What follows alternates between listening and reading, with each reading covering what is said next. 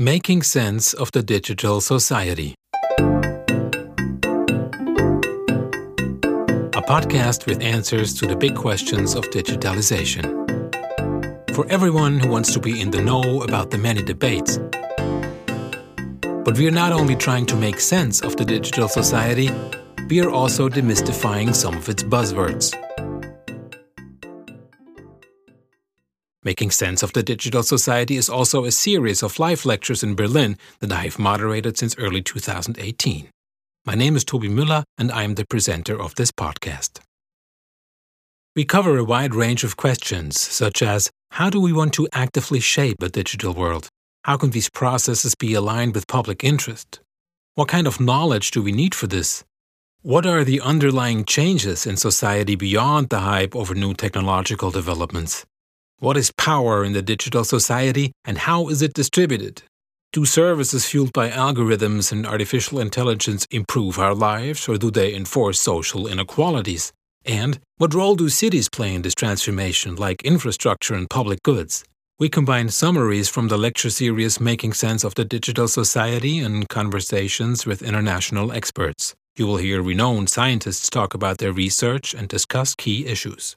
Their topics are diverse. Complex problems need attention from various disciplines in order to come closer to an understanding of the time we live in now and want to live in tomorrow.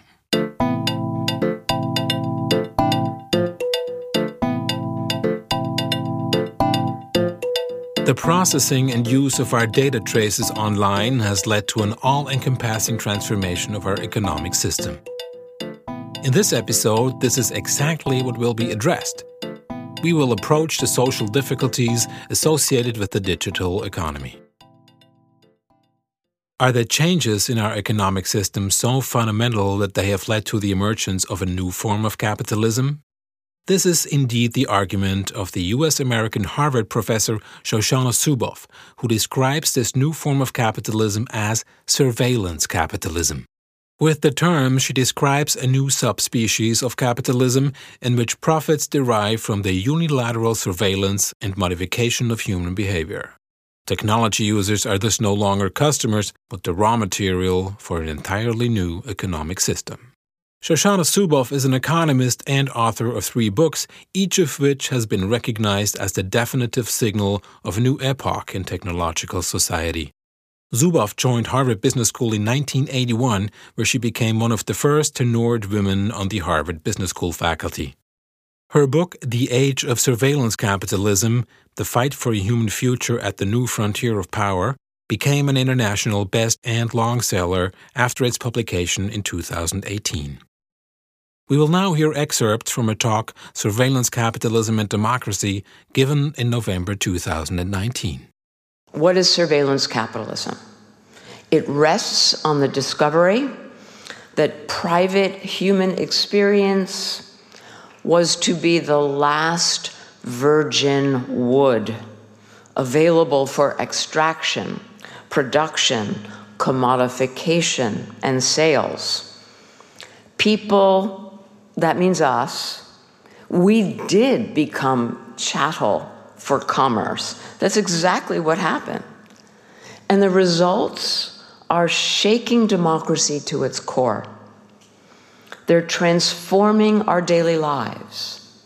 They're challenging the social contracts that we've inherited from the Enlightenment, and indeed threatening the very viability of human freedom, just as was predicted under siege though it may be, the only possible remedy for all of this is democracy. And that's why we're here tonight, of course.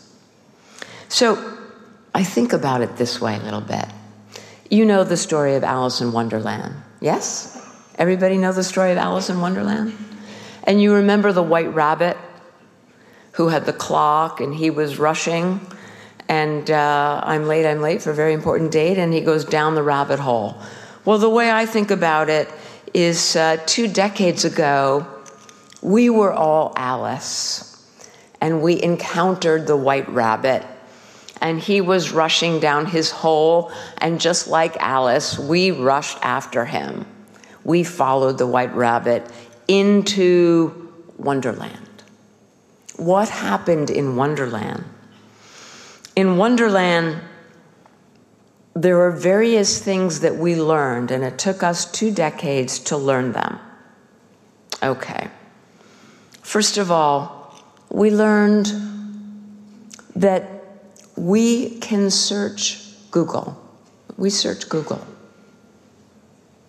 But now, two decades later, there is a fragile new awareness dawning. And it's occurring to us that it's not so much that we search Google, it's that Google searches us.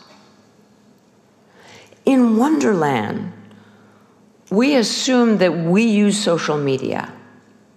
But now, we've begun to understand that social media uses us.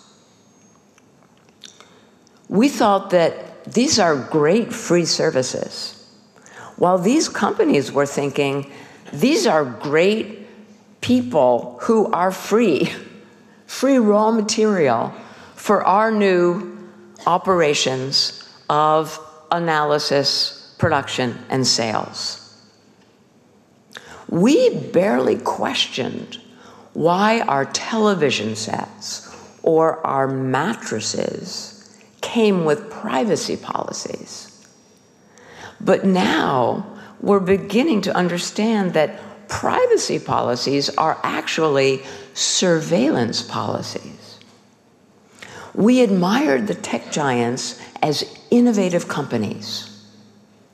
Innovative companies, by the way, who occasionally made some big mistakes, and those mistakes violated our privacy. The difference now is that we're beginning to understand that those mistakes actually are the innovations. Those mistakes are the innovations. In Wonderland, we learn to believe that privacy is private.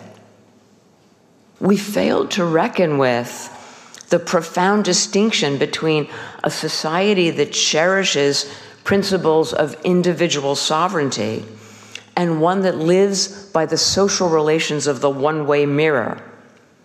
Privacy is not private. Privacy is a collective action problem. Privacy is a political challenge. Privacy is about the kind of society that we live in. Finally, our most dangerous illusion of all in Wonderland. We believe that the internet offered unprecedented access to proprietary knowledge. But in the harsh glare of surveillance capitalism, we have come to learn that proprietary knowledge now has unprecedented access to us. Surveillance capitalists sell certainty. So they're competing on their predictions. So let's reverse engineer these competitive dynamics and see what we find. Well, number one, everybody knows an AI needs a lot of data, right? Everybody knows that. So the first thing is economies of scale drives them toward totalities of information. We need data at scale. Okay, that's an easy one. Competing on scale is good but not good enough because eventually they realize hey, you know what? We need a lot of data, but we also need varieties of data. Now we know that we need economies of scale, but we also need variety, so we need economies of scope, different kinds of data. Now, even though you're not old enough to remember the dot com bust, many of you are old enough to remember the mobility revolution, right? So, this is the idea that we give you a, a little computer, you put it in your pocket, and you go. We'll, we'll, we'll call it a phone. What the heck? And uh, it will go everywhere with you. And now we can get economies of scope, like where you are and uh, what you're talking about, and who you're with, and um, what transactions you're making, and maybe where you're eating and what you're eating, and um, who you're emailing or texting or what kind of uh, browsing you're doing while you're uh, walking in the park or walking through the city. Um, we can get your voice. We can get all kinds of things now. Oh, and don't forget what's the most important thing of all that we can get with this new computer? We can get your face. We can get all your faces. Okay, so we've got economies of scale and economies of scope. Prediction continues to evolve and competition continues to intensify. And pretty soon there's a new realization. The most predictive data comes from intervening in your behavior, intervening in the state of play, in order to actually nudge, coax, tune, herd your behavior in the direction of the outcomes that we are guaranteeing to our business customers. Hurting your behavior in the direction of our revenues and ultimately our profits. Okay. Because what is new here is that at no other time in history have the wealthiest private corporations had at their disposal a pervasive global architecture of ubiquitous computation, able to amass unparalleled concentrations of information about individuals, groups, and populations sufficient to mobilize the pivot from the monitoring to the actuation of behavior remotely and at scale. This, my friends, is unprecedented. What is this new power? It works its will through the medium of digital instrumentation. It's not sending anybody to our homes at night to take us to the gulag or the camp. It's not threatening us with murder or terror. It is not totalitarian power. But it is a new and unprecedented form of power, just as totalitarianism presented itself as a new and unprecedented power in the 20th century. This new power is what I call instrumentarian power. It works its will remotely. It comes to us secretly, quietly. And if we ever know it's there, it might actually greet us with a cappuccino and a smile. Nevertheless, it represents a global means of behavioral modification and is the engine of growth for surveillance capitalism. Okay, so here we we've now climbed a mountain. We've climbed the mountain of the division of learning. And we've peeked inside the fortress, into the AI hub, into these backstage operations. And what have we found?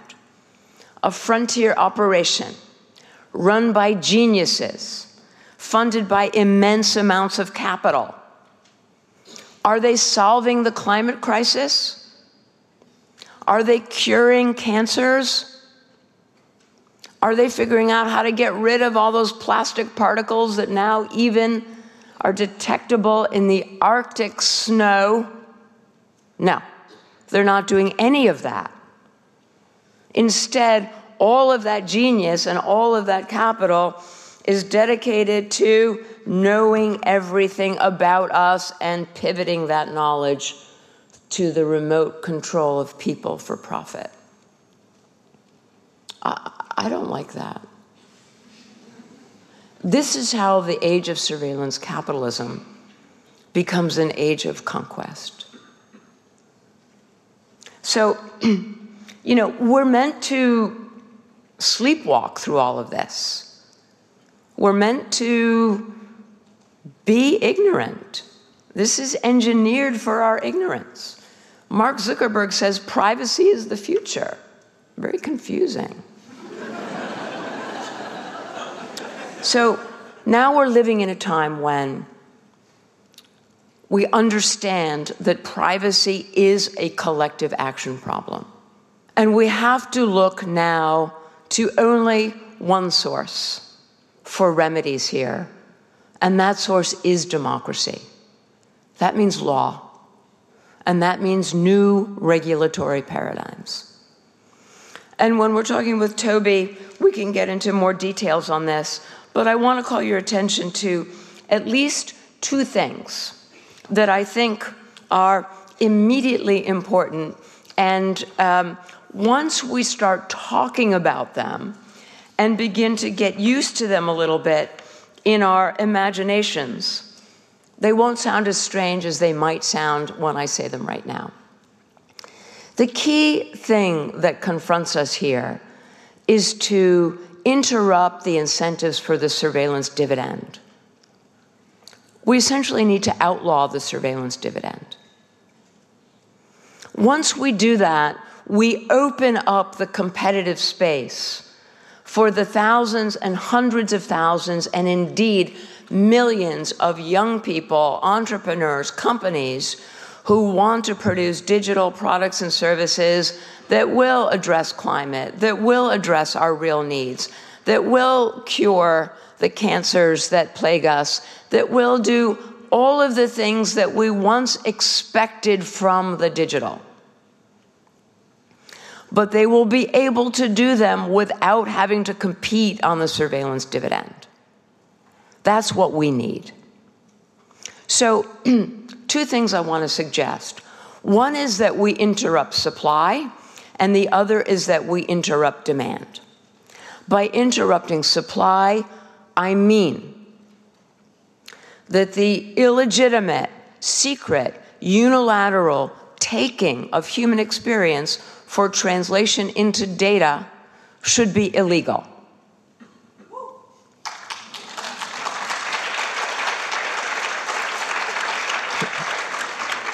The surveillance capitalists have fought. This fight that you heard about in 1997 continues literally every day. They have fought for the right to take our faces whenever and wherever they want to. They take our faces on the street, they take our faces in the park, they take our faces when and wherever they want to. Our faces go into their facial recognition systems facial recognition systems train data sets. Data sets we now find out often sold to military operations, military divisions, including those military operations that are imprisoning members of the Uyghur minority in central China in an open air prison where the only walls are facial recognition systems. That's what I mean, by the way. Privacy is not private. Okay, so we interrupt supply. The next thing that we can do is interrupt demand. And that means we eliminate the incentives to sell predictions of human behavior. How do we do that? We make markets that trade in human futures illegal. Other markets are illegal. Markets that trade in human organs are illegal. Why? Because they have predictably destructive consequences for people and for democracy. Markets that trade in human slaves are illegal because they have predictably destructive consequences. Markets that trade in human babies are illegal because they have predictably destructive consequences. Markets that trade in human futures should be illegal because, first, they are the enemies of human autonomy, because their competitive dynamics require economies of action for which human agency is the enemy. And second, because they inevitably produce the extreme asymmetries of knowledge and the power that accrues to knowledge that create epistemic inequality and epistemic injustice. Surveillance capitalists are rich and powerful, but they are not invulnerable. They have an Achilles heel. Do you know what that is? They fear law. They fear lawmakers who are not confused and, and intimidated. But ultimately, they fear you. They fear citizens who are ready to demand a digital future that we can call home. Thank you.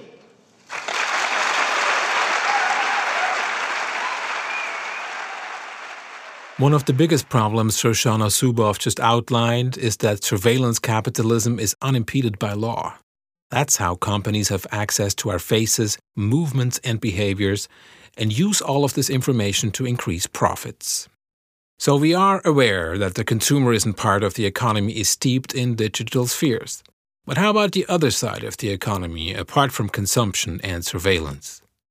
How does and will digitalization change the way we work? In order to find out, we have to examine an old term and see how it unfolds today labor. Florian Butollo will guide us through this task. Florian Butollo studied sociology at Goethe University in Frankfurt and was a research assistant at the Chair of Sociology of Labor, Industry and Economics at the University of Jena.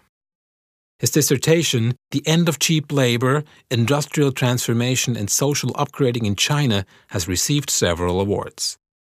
As of fall 2018, he's a member of the Enquete Commission of the German Bundestag on Artificial Intelligence, Social Responsibility, and Economic, Social, and Ecological Potentials. His research focuses on the relationship between technological change and changes in the working world in Germany and China. Florian Butollo and I arranged a video call for this conversation you're going to hear right now. From very far away, the general question would be Florian, what do we talk about when we talk about AI and labor? Do we talk about structural change or do we talk about mass unemployment still, the fear of the 90s? Well, first of all, we're talking about a, a set of new technologies that is providing tremendous possibilities to uh, do work more effectively, to um, analyze data, to support uh, workers function in various ways. So there is a lot of change happening. But there's also a big misunderstanding um, in the debate. The fear of mass unemployment is based on the assumption that because of the technological options alone, such technologies would be implemented and could replace work as such. And if we have a more realistic account, um, the implementation of technology not only depends on abstract capabilities of those technologies, but it must pay off for enterprises. And this is a much more difficult thing. I give you one example. The famous study by uh, Frey and Osborne on the automation of work gives the uh, probability of the replacement of sewing workers in garment production for 99%. So that might be true if we only look at theoretical options of sewing robots.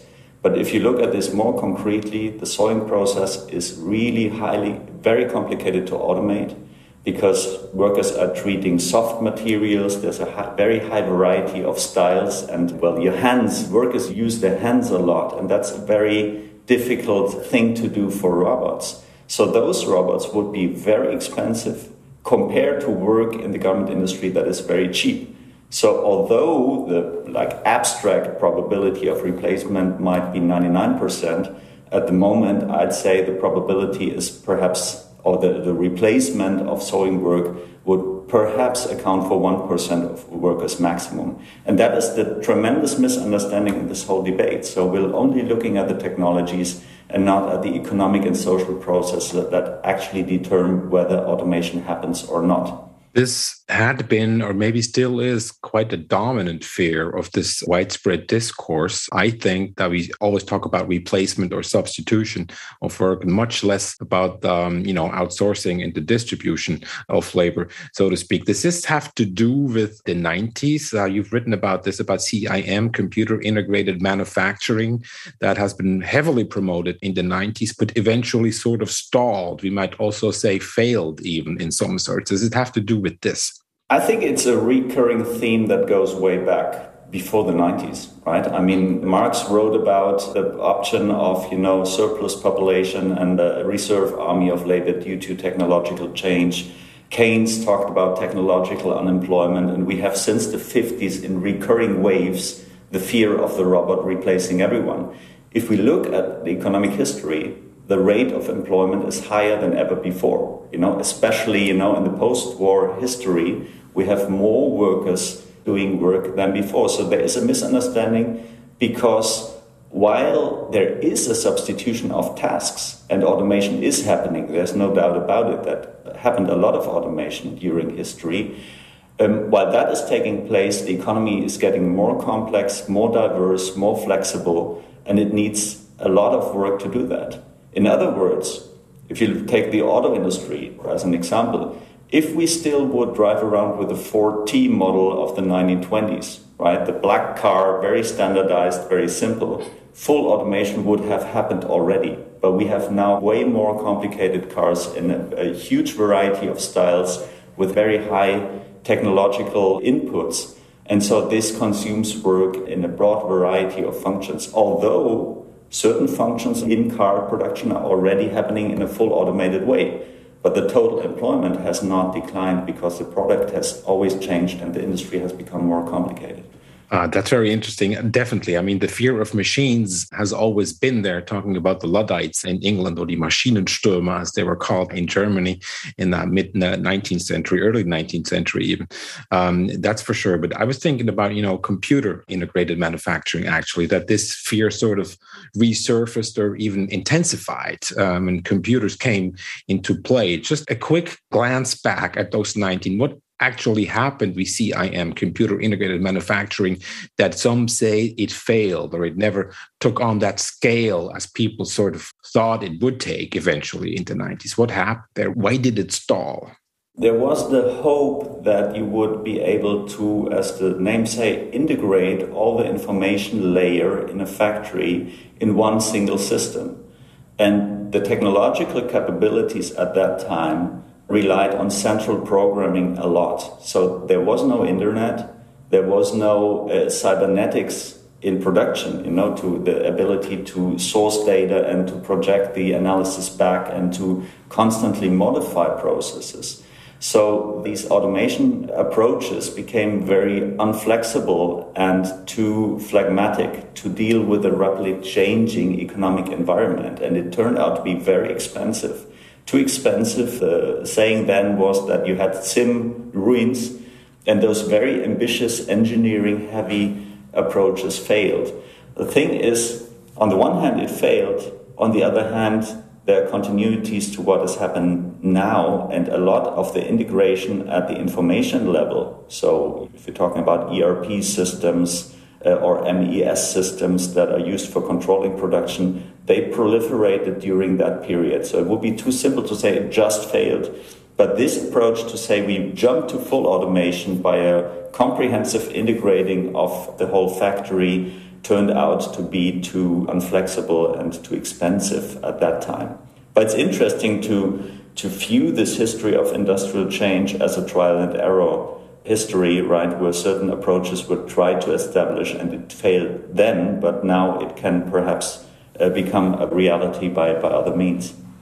Interesting. The metaphors you used was controlling production, right? Steering production and not substituting or replacing production, so to speak, as we've just discussed before. That um, complex could we say then that one of the problems actually in this discourse is not the you know replacement of work but what comes in there is of course wages a problem that has not really been solved in the last 20 or 30 years. You say there's a continuation of processes that actually comes from CIM we just talked about uh, but wages are a totally different subject there. Where do wages come in? I mean one of our speakers in our series making sense of the digital society joanna bryson said uh, it's not about work it's about wages. Wages well work is always about wages from a management perspective, right? So the question is a lot about how to keep the costs of labor in check.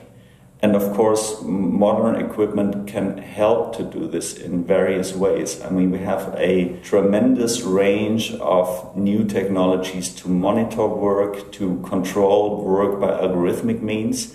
And this is especially valid if we look at fields where individual work performance counts, where, I mean, standardized work that can be quantified, where individual performance counts. These are the fields where algorithmic management is being pioneered. You know, I mean, delivery riders, for instance, who are really virtually under control of the IT infrastructure and are rated all the times. They can be cut off employment by algorithmic means, just being being kicked out of the platform and so on. If we look at logistic workers, the famous pickers at Amazon or Zalando that are guided by algorithms and so on, this is one way. But um, this only accounts for a certain share of the total employment, right? Not all digital technologies are implemented in order to directly control and discipline work. There's also the incentive to introduce technologies to support work in the sense that additional information is provided during the work process, which means that people with less work experience can be hired. And this is a very important development in Germany and many countries in Europe at the moment because of demographic change, because we have labor shortages all over the place. By the way, if we talk about mass unemployment, we have to keep in mind that dominant tendency are labor shortages, not not surplus population, right? Not not a reserve army problematic.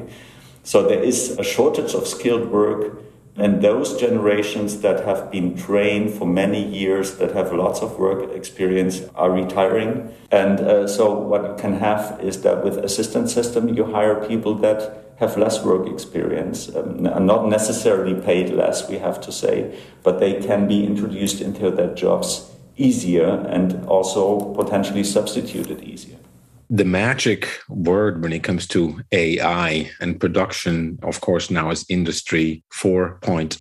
Let us explore a bit what this term actually entails. Um, sophisticated production technology, or rather, and now I quote an article of yours and Lea Schneidemessers, I quote, platform mediated factory networks. In these, flexibility is facilitated rather by the digital interconnection of a far flung network of small scale manufacturing manufacturers. Quote end. Can you tell us more about this juxtaposition of production technology versus platform mediated networks? We criticize the one sidedness of the Industry 4.0 discourse, right? And we juxtapose a different paradigm, which is the network. And the network is much more appropriate to characterize the period of technological change that we're living in or that we're witnessing because it's about the Internet of Things. It's about connecting data. It's not about the robot, right? And so, what you have in the Industry 4.0 uh, discourse, first of all, is the metaphor of an industrial revolution, which I think is bogus. So, I don't see that industrial revolution, this rupture with the past. I see rather incremental change in various ways, new technological opportunities, but not one single paradigm or one single rupture with the past, right? But what this Industry 4.0 um, uh, narrative says is we now are able to uh, produce a high variety of goods without the loss of um, efficiency because of smart factories. So, highly automated, engineering heavy factories that can churn out everything the customer wants in an instant because the production technology is so advanced. And what we found in our empirical research is, of course, on the one hand, that many companies, especially in Germany, are pursuing such an orientation that is given by Industry 4.0. But there's also something completely different. And these are B2B platforms, so business to business platforms that connect industrial buyers with small scale producers. And the platform is playing a matchmaking function just like in e-commerce. So companies would order spare parts or replacement parts, supply parts, and give their contracts to the platform where there is a matching supplier which can deliver. So these suppliers not necessarily are technologically advanced, but due to the distribution through the platform, is a very versatile model. So uh, goal that is pursued with Industry 4.0 to receive a high variety of goods uh, at a reasonable price on an instant is mediated through the platform because the platform model provides this flexibility that is needed in order to uh, quickly order yeah, high variety of goods in small quantities and so on. So this is uh, what we found that you know beneath the discourse of industry uh, 4.0 you find completely new network based business or platform based business models that achieve what industry 4.0 promises by totally different means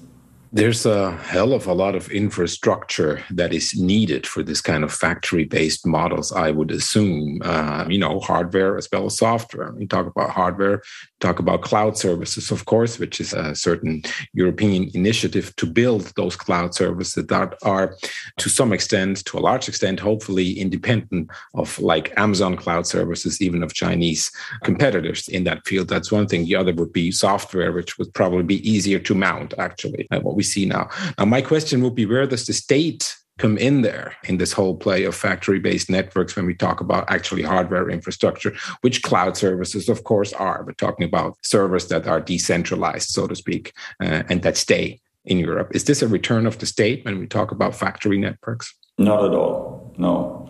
These are startups that are just buying cloud capacities just like everyone else, you know. And so far it's it's not very complicated. I mean, you're right that it requires a lot of resources in terms of the servers that server parks that are hidden somewhere in, you know, computing centers and so on uh, that consume loads of energy. Of course, you know, but it's market based. You just can buy access to cloud capacities. That's a business process, you know. I mean, uh, companies like AWS and so on, they also don't just get the data that is promoted, that is exchanged there, right? They make a business by hiring out a service. And the algorithms that do the matchmaking, I mean, this is really no rocket science. This is what has been established for a very long time in e commerce. It's just the business idea is just to do that in manufacturing and to enter a new a new business field. So there's no state here. What is interesting is first of all the debate that you allude to in Germany, in Europe, about getting independent on the infrastructure layer. So about a European cloud and so on. That's the debate about Gaia X, particularly, right? Uh, with the effort to uh, somehow introduce a layer that is guaranteeing European standards of data security, by the way, without kicking AWS out, right? This is not about yeah. building an alternative to yeah. Amazon Web Services. It is yeah. just uh, to make it like a layer to make this uh, more secure. That's how it was promoted at some time, but it didn't turn out that way. I mean, that would require an industrial policy effort that would go way beyond what we've seen during the last couple of years, you know, because I mean, Amazon developed this huge infrastructural power as a byproduct of its e-commerce business. They needed uh, lots of storage for data and uh, flexibly. At peak times, they needed a lot. At low times, they didn't. So they started hiring out services. If you build that from scratch, that's billions and billions and billions of investment. Of course, yeah. it could be an option, but that's not the way pursued at the moment, right? Yeah. The very interesting thing is, I mean, that's the debate that is all over the place now. Platforms infrastructure, shouldn't it be public? Right? And that accounts for servers. I would very much agree that these should be publicly owned because it's the infrastructure of the digital age just as much as, you know, roads and railways in the 19th century. Exactly. But it also accounts to the platforms that coordinate enterprises, that provide software for enterprises and so on, where things are exchanged. These should be at least not owned by single enterprises, but should be like a corporatist approach by many firms um, and perhaps under guidance of the state um, in order to secure that this is serving actually the purpose of the eight actors involved and not being used to just uh, build the power of platforms as private companies. We just have a couple of minutes left, but we have to talk about inequality when we talk about factory networks, when we talk about Industry 4.0. Of course, we've talked a little bit about wages. One of the downsides, uh, you explore that a little bit in your papers as well. When you talk about Industry 4.0, is price, or one of the dangers actually that the price is going to, you know, hit rock bottom or going to be lower in these kind of networks. What are we going to do about this? And then we look at history now. What uh, you know, many technological boosts in the 19th century have led to staggering numbers of inequality. Actually, and when we look at um, solutions that tried to fix this, it was usually the state. When we talk about the New Deal in the US, uh, of course, and we also talk about wars, that wars actually reduced inequality a great deal right in the aftermath, where people actually thought, oh, it's going to be terrible. It actually went up. Uh, uh, wages went up, economy went up, and so forth. So now, when we talk about inequality, we talk a lot about technology actually fixing inequality that caused it in the first place, or so it seems to me. How are we going to tackle this problem in the future? Can we learn something from history there? Yes and no. I mean, I would say we can learn from history that exactly that a more equal distribution of wealth is not just an issue of industrial change and progress, right? I mean, we have the experience that unregulated capitalism led to extreme inequality uh, in the 19th century, before the world wars and so on, uh, societal um, like conflict and frictions on a tremendous scale. And what actually changed things was a combination of social movements and policies by the state, but these policies were always pushed by below, by mass resistance by workers, but also political movements that were sort of providing the clout to actually reform the system. So that is, I think, something that is relevant now as much as it was then. But then again, we have a completely new situation with uh, climate change that is like a crisis of civilization to an extent that we haven't had before, right? Which is overlapping social and economic crises. So we have multiple crises that require a comprehensive reorientation of the economy. And what that means is that we need to depart from a course that is still guided by growth for growth's sake, right? So growth by any means necessary meaning an acceleration of social relations, intensification of work, burnout society. It means people being left behind. It creates divisions between rich and poor that are escalating on a global scale and a national scale. Uh, we need to have a comprehensive effort to change that, meaning looking at work not only in the sense of what is functional and what helps to do work more efficiently, but looking at the human side of it, looking at health issues, looking how we can like decelerate work and make it less intense. And this needs to be combined with a debate and a discussion and an effort to change economic orientations that are just geared at doing more um, in less time and at a cheaper price, right? I see a huge combination between the factors that, you know, endanger civilization in the ecological sense and the pathologies that we see at the workplace in terms of burnout society, stressful work, and social inequalities. So, to end this conversation on a quick note, try to agree or disagree with me. Uh, am I right in saying that the future is going to be about not more work, but less work? The future is about less work that is distributed in a more equal way. That would be the ideal scenario. Not because of automation, but just that we learn to focus our work on what is essential and not mainly about what brings money. So if we do that, we need to work less. And if we distribute that equally, we really can have a society which is much more just and livable. Thank you, Florian Butollo. I enjoyed this very much. Thank you as well. Me too. If you are intrigued by the discussion about the digital impact on labor, you also may be interested in the concept paper on digital commons. In digital commons, the resources are data, information, and knowledge that are created and or maintained online collectively. The article presents the history of the digital commons movement from free software, free culture, and public domain works to open data and open access to science.